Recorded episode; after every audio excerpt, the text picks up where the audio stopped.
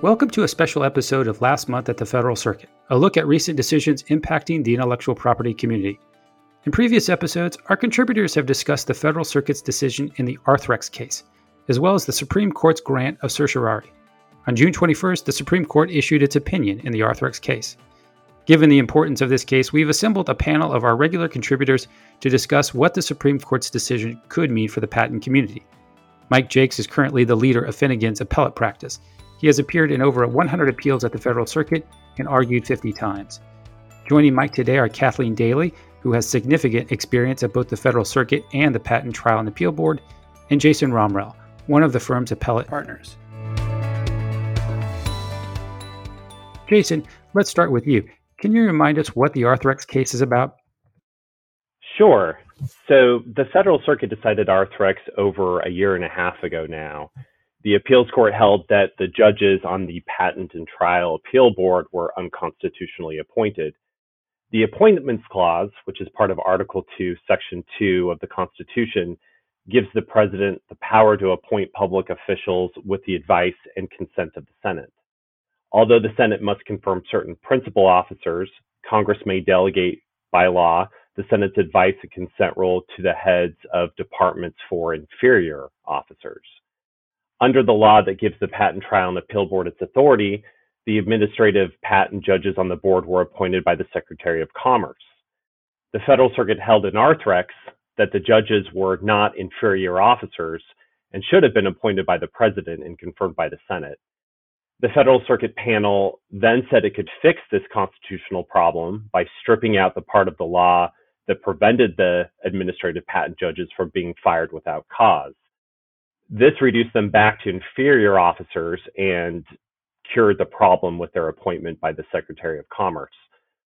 The Federal Circuit then vacated the board's written decision invalidating Arthrex's patent and sent the case back for a new hearing before a different panel of administrative patent judges at the board. So, what was the immediate impact of the decision? Well, the Federal Circuit's decision caused a lot of disruption because of the large number of cases already decided by the board and on appeal in one stage or another at the time it was decided. In many appeals, over a, hundred or so, the Federal Circuit granted motions to vacate the board's final written decisions and then remanded the cases back to the board. In some cases, the appeals had already been briefed, and in others, uh, motions were filed before any briefing on the merits the Federal Circuit vacated the board's decisions regardless of whether there was an appointments clause challenge presented to the board in the first instance or included in the notice of appeal, as long as the argument was raised in the appellant's opening brief at the Federal Circuit or in a motion before any briefs were filed at the Federal Circuit, the court applied Arthrex and vacated the board's decisions. Now, where the appointments clause argument wasn't raised in the appellant's opening brief, the Federal Circuit held that the argument was forfeited. And how did the Arthrex case make its way from the Federal Circuit to the Supreme Court? Kathleen? In the Arthrex case, no party was fully satisfied with the Federal Circuit's result. Arthrex, Smith and Nephew, and the government each requested rehearing en banc, which the Federal Circuit denied. Each party then requested a review of different aspects of the panel's decision in three petitions for certiorari, which the Supreme Court granted. Meanwhile, back at the Patent Office, the board stayed all of the 100 plus cases that the Federal Circuit remanded pending the outcome of Arthrex at the Supreme Court. And now we know that outcome. What exactly did the Supreme Court decide in Arthrex? The opinion of the Supreme Court comprised two different combinations of justices. First, Justices Alito, Gorsuch, Kavanaugh, and Barrett joined Chief Justice Roberts in holding that because administrative patent judges make final decisions that are insulated from any executive review, they exercise power that conflicts with the design of the appointments clause to preserve political accountability. That is, the court held that the unreviewable executive power exercised by the administrative patent judges is incompatible with their status as inferior officers. As for the remedy, Justices Alito, Kavanaugh, and Barrett joined Chief Justice Roberts in holding that 35 U.S.C. Section 6C, which provides that only the board may grant rehearings, that cannot be constitutionally enforced to the extent that it prevents the director from unilaterally reviewing final written decisions. Instead, the court held that the director may review final board decisions and, upon review, may issue decisions themselves on behalf of the board. The court then went on to vacate the Federal Circuit's decision and remand it to the acting director to decide whether to rehear the petition for inter partes review that had been filed by Smith and Nephew. To be clear, the Supreme Court explained that the director is not required to review any decision. What matters is that the director have the discretion to review decisions of the administrative patent judges. In that way, the president remains responsible for the exercise of the executive power and through him, the exercise of executive power remains accountable to the people. Because the source of the constitutional violation was the restraint on the review authority of the director, rather than on the appointment of the administrative patent judges themselves by the Secretary of Commerce, the court held that Arthrex is not entitled to a hearing before a new panel of administrative judges. Now, for those who are counting, there were only three justices who joined the remedy portion of Chief Justice Roberts' opinion. Justice Gorsuch did not. He would have deferred to Congress. Justice Breyer, joined by Justices Sotomayor and Kagan, dissented on the first issue presented and would have found that administrative patent judges were properly appointed. But if there needed to be a change, they concurred that giving the director oversight is sufficient for a cure. So ultimately, seven justices agreed with the remedy establishing discretionary director review of board decisions, making it the opinion of the court. Justice Thomas, who was joined in part by Justices Breyer and Sotomayor and Kagan, also dissented on the constitutional violation question and would have found that administrative patent judges were properly appointed inferior officers. What ultimately convinced a majority of the court that the authority exercised by administrative patent judges conflicts with the Appointments Clause? Mike? Uh, it really came down to the lack of direct review by an executive officer who was appointed by the president and confirmed by the Senate. The Supreme Court considered all the various ways the director can indirectly influence the board proceedings or a particular panel. For example, the director can designate board members knowing that they are predisposed to decide a case in a particular way. And the government argued that the director could even vacate an institution decision if he caught wind of an unfavorable ruling on the way. And then, if all else failed, the government argued the director could intervene in the rehearing process by manipulating the composition of the board panel on a request for rehearing. But the Supreme Court said these indirect levers, as it called them, they were the problem, not the solution. Even if the director could make a case come out a certain way, the parties wouldn't have either an impartial decision by a panel of experts or a transparent decision from a politically accountable officer. The Supreme Court also rejected the argument that reassigning or removing an administrative patent judge solved the problem. The director then still had no way to countermand the final decision once it was already on the books.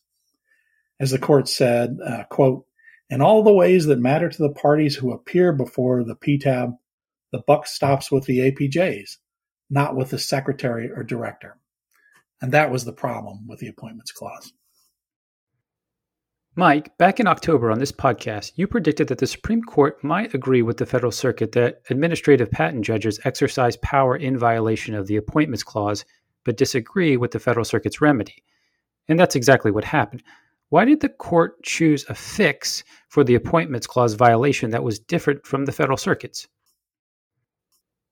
So, Arthrex, the party, um, some of the dissenters of the Federal Circuit, and several amici they all identified problems with the Federal Circuit's fix, which was severing the tenure protect- protections. And the problems um, were potential due process concerns. Several of the justices suggested during oral argument that they were looking for an alternative that would bring the board in line with more traditional administrative structures. And admittedly, that's not what the patent office had. Now, interestingly, uh, the Supreme Court didn't decide the merits of the Federal Circuit's remedy. Instead, the court explained that regardless of whether this at will removal of APJs would cure the constitutional problem, review by the director was still better because that reflects the structure of supervision within the patent office and the nature of the APJ's duties. The court also noted that in every respect, except for the lack of executive branch review, administrative patent judges fully appear to be inferior officers, and that understanding is completely consistent with the way they're appointed, which is okay for inferior uh, officers, but not principal officers. So if the director has the authority to take control of the board and decide the outcome of cases, then the APJs would properly function as inferior officers. The Supreme Court thought this tailored approach would follow the almost universal model of adjudication in the executive branch. And then it would align the Patent and Trial Appeal Board with the Trademark Trial and Appeal Board, where Congress had recently provided direct review in the Trademark Modernization Act of 2020. As Kathleen noted earlier, the justices split on both the Appointments Clause question and the appropriate remedy. Can you take us through some of the other opinions here, Jason? Sure. So there were four opinions total the opinion of the court authored by Chief Justice Roberts and three additional opinions. Justice Gorsuch filed an opinion concurring in part and dissenting in part, uh, while Justice Gorsuch agreed that administrative patent judges were executive officers accountable to no one else in the executive branch, and that that was a violation of the Appointments Clause. He would have left it to Congress to fix the problem. In Justice Gorsuch's view, there were more than one possible ways out of this conundrum that they found themselves in. For example, Congress could have made the board decision subject to review by the director, as the court ultimately decided here. But Congress also could have specified that board panel members should be appointed by the president and confirmed by the Senate and render their decisions directly reviewable by the president. So without some direction from Congress, the problem could not be resolved as a matter of statutory interpretation especially where it appeared that Congress specifically structured the board the way it did to ensure that the administrative patent judges enjoyed some independence from the executive officers and thus possessed more impartiality. Justice Gorsuch further questioned the court's use of the severance doctrine and how it comports with traditional judicial remedial principles. Now, Justice Gorsuch also reiterated his views in oil states that the IPR system has fundamental problems, including with the independence of administrative patent judges and the board's claimed authority to overrule final judicial judgments affirming patent rights. He also indicated that he expects additional challenges to the IPR process will be forthcoming, including other due process problems that he believes were never properly addressed or fully addressed in the oil states decision. Justice Breyer also filed an opinion, and it was an opinion concurring in the judgment concurring in the judgment in part and dissenting in part, and it was joined by Justices Sotomayor and Kagan. Justice Breyer would have found no constitutional violation and would have interpreted the Appointments Clause as granting Congress a degree of leeway to establish and empower federal officials. Given the technical nature of patents, the need for expertise, and the importance of avoiding political interference, uh, Justice Breyer believed that Congress chose to grant the administrative patent judges a degree of independence. And according to Justice Breyer, these were reasonable legislative objectives sufficient to justify the restrictions that Congress had placed on the director's authority. Now, as Kathleen mentioned earlier, for purposes of determining a remedy, Justice Breyer acknowledged that a majority of the court had reached a contrary conclusion on the basic constitutional determination because it addressed a specific constitutional problem that administrative patent law judges' decisions are not reviewable by the director alone, he agreed that the court's remedial holding was the right one and joined that part of the opinion, making Justice Robert, Chief Justice Roberts' remedy the controlling remedy of the opinion. Now, Justice Thomas also filed a dissenting opinion in which Justices Breyer, Sotomayor, and Kagan joined in part like Justice Breyer, Justice Thomas would have found no constitutional violation because administrative patent judges fall on the inferior officer side of the inferior principal divide. As Justice Thomas points out, it was agreed by everyone that administrative patent judges are not the heads of any department, and two levels of authority separated the president from the board's decisions. He also criticized the majority for really boiling down the court's earlier decision in Edmond to a single rule. All that matters is whether the director has the statutory authority to individually reverse board decisions. Justice Thomas also believed that at bottom, the majority's decision had nothing to do with the validity of the appointments in question. In fact, he criticizes the majority for not expressly saying that administrative patent judges are principal officers. Instead, the majority simply policed this dispersion of executive power among officers and appears to suggest that the real issue in the IPR scheme violates the vesting clause. Justice Thomas believed that the majority's remedy, which does nothing to change how administrative patent judges are actually appointed, only underscored that there was no appointments clause violation to begin with here. And according to Justice Thomas, if the majority truly believed administrative patent judges are principal officers, then the majority would need to vacate the board's decisions. On that last point, it's interesting to note that Chief Justice Roberts he directly addressed Justice Thomas's complaint that the majority never actually said whether APJs are principal officers who were not appointed as required by the appointments clause or inferior officers who exceeded the permissible scope of their duties under the appointments clause. But in the Chief Justice's uh, view, there wasn't a need to say either way. According to uh, the majority opinion, both formulations describe the same constitutional violation. Only an officer properly appointed to a principal office may issue a final decision binding the executive branch. So, what will happen now with Arthrex at the Patent and Trademark Office? Kathleen? The Arthrex case will go back to the Federal Circuit and eventually back to the Patent and Trademark Office.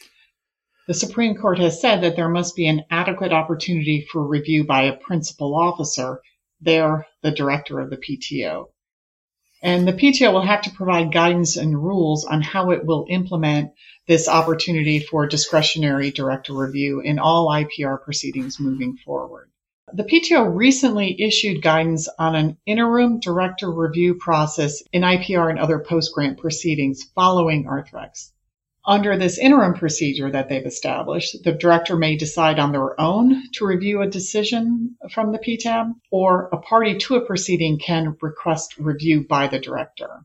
The office has stated that it will seek public feedback on this procedure and this process and that it may modify it going forward. For this new interim procedure, a request for director review can be made within 30 days after a final written decision from the board in lieu of a petition for rehearing before the board, or it can be made following a decision on a petition for rehearing. If this director review is sought before seeking rehearing before the board, the party would not be permitted to then seek rehearing before the board. The PTO has also indicated that this new request for direct review will have to satisfy 37 CFR section 42.71D, which sets out the standard for seeking rehearing before the board. Namely, the request for direct review would have to specifically identify all matters believed to be misapprehended or overlooked in the decision and identify where those matters were addressed in the briefing before the board. Mechanically, Review would be sought by entering the request for rehearing in, in the PTAB's filing system and submitting a notification to the director at a particular email address they've established that has been set up for uh, such requests. I should point out uh, right now, there is no uh, director of the Patent and Trademark Office who's been appointed by the president and confirmed by the Senate. That uh, position is empty. Drew Hirshfeld is uh, currently performing the functions and duties of the director. But it appears, at least from these uh, interim guidelines, that the patent office intends to have this acting director conduct this new review procedure. But as I read the Arthrex opinion, this won't satisfy the requirement of having a presidentially uh, appointed and Senate confirmed director, which was what the Supreme Court said was required. And until there is a uh, confirmed director, I don't know what this will do to the timing of these requests to the director. Uh, it's possible that there could be another presidentially appointed and confirmed member of the of the Commerce Department who could uh, be acting director of the Patent and Trademark Office. But uh, until somebody fills that position, I'm not sure how the uh, review by Drew Hirshfeld, who's just performing the duties of the director, will satisfy what the Supreme Court said. How will Arthrex impact cases that are currently at the Federal Circuit? The Federal Circuit recently issued an order in pending appeals from the board involving an appointments clause challenge. Parties that have preserved the appointments clause challenge were ordered to file a 10 page brief within 14 days of the order explaining how they believe their case should proceed in light of the Arthrex decision. And then 10 page responses are due from the other parties, including the Patent Office, 14 days thereafter. For the most part, these cases were decided at the board after the Federal Circuit's decision in Arthrex, but before the Supreme Court required this opportunity for discretionary director review. Additionally, the Supreme Court recently granted cert in several follow on petitions where they vacated the Federal Circuit's decision and remanded those cases for further proceedings in light of Arthrex.